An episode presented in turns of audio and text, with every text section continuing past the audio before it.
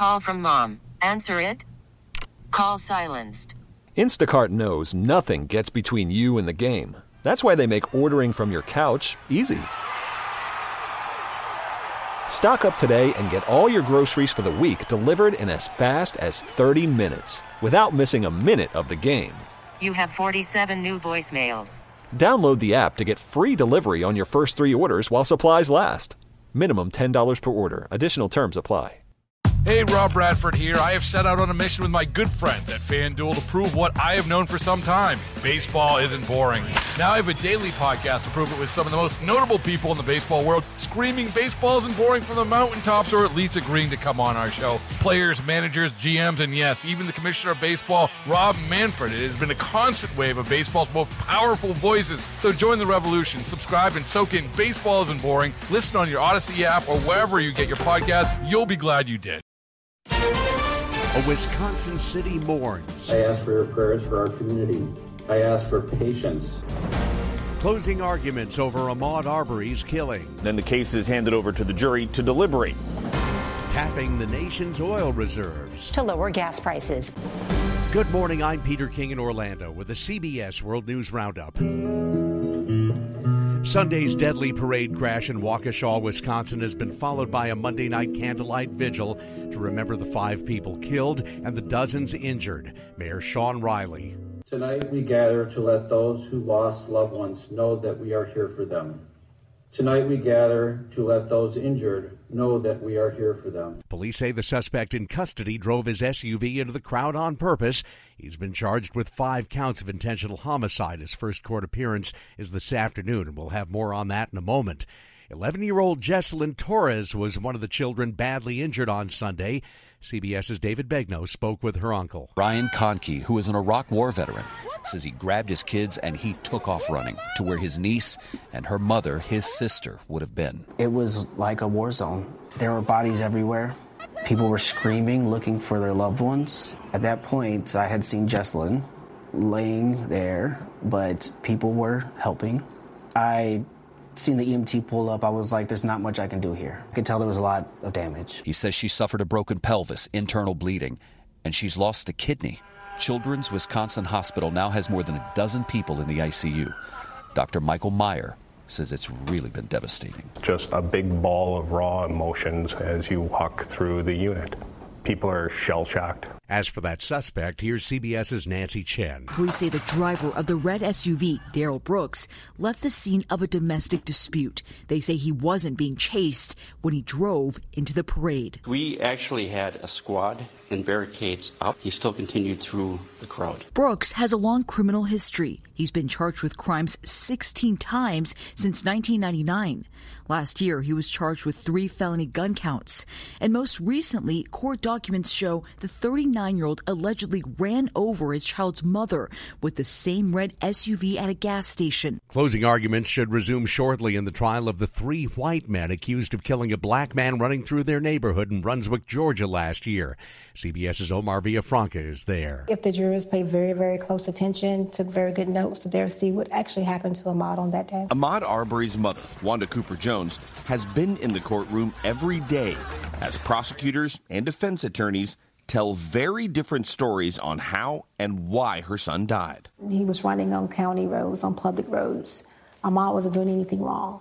That was prosecutor Linda Dunikoski's argument, saying Travis McMichael, Gregory McMichael, and William Roddy Bryan had no cause to kill Arbery because he had committed no crime. And they made their decision to attack Ahmaud Arbery in their driveways because he was a black man running down the street. Gregory McMichael's attorney tried to paint Arbery as responsible for what happened. No one but Ahmaud Arbery made the decision to either reach for or certainly give the very real impression that he was reaching for a handgun. Anyone who drives knows about the high price of gas firsthand.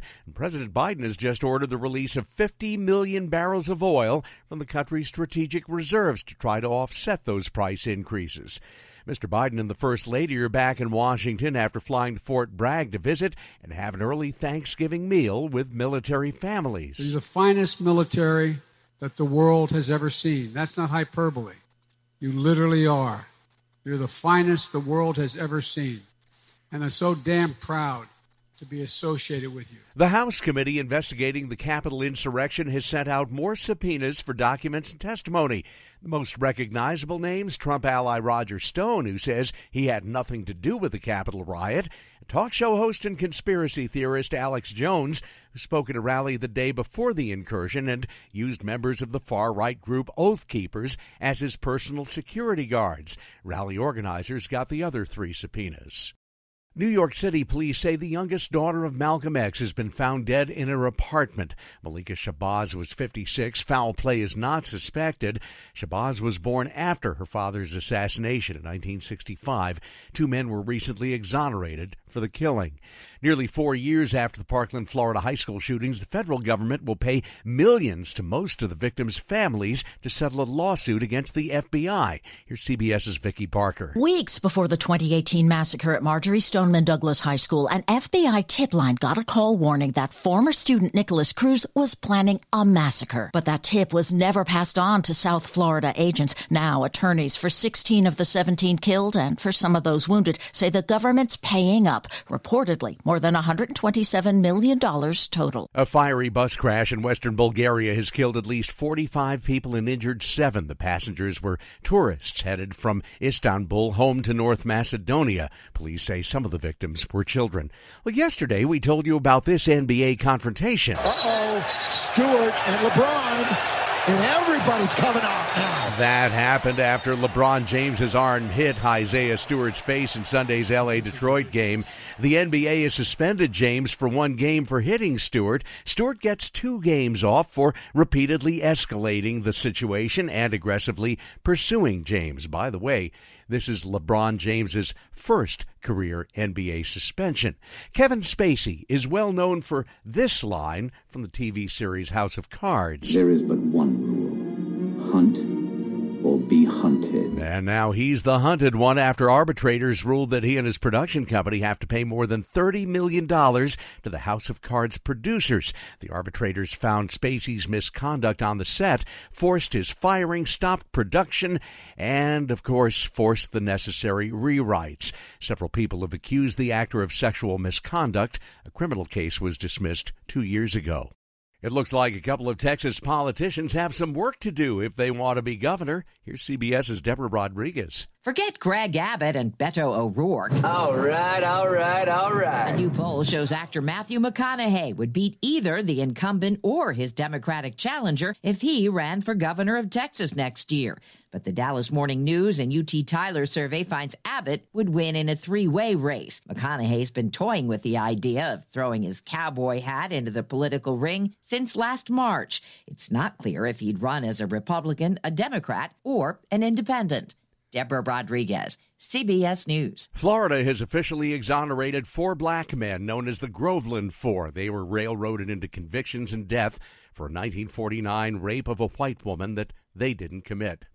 And that's the World News Roundup for Tuesday, November 23rd, 2021. I'm Peter King, CBS News.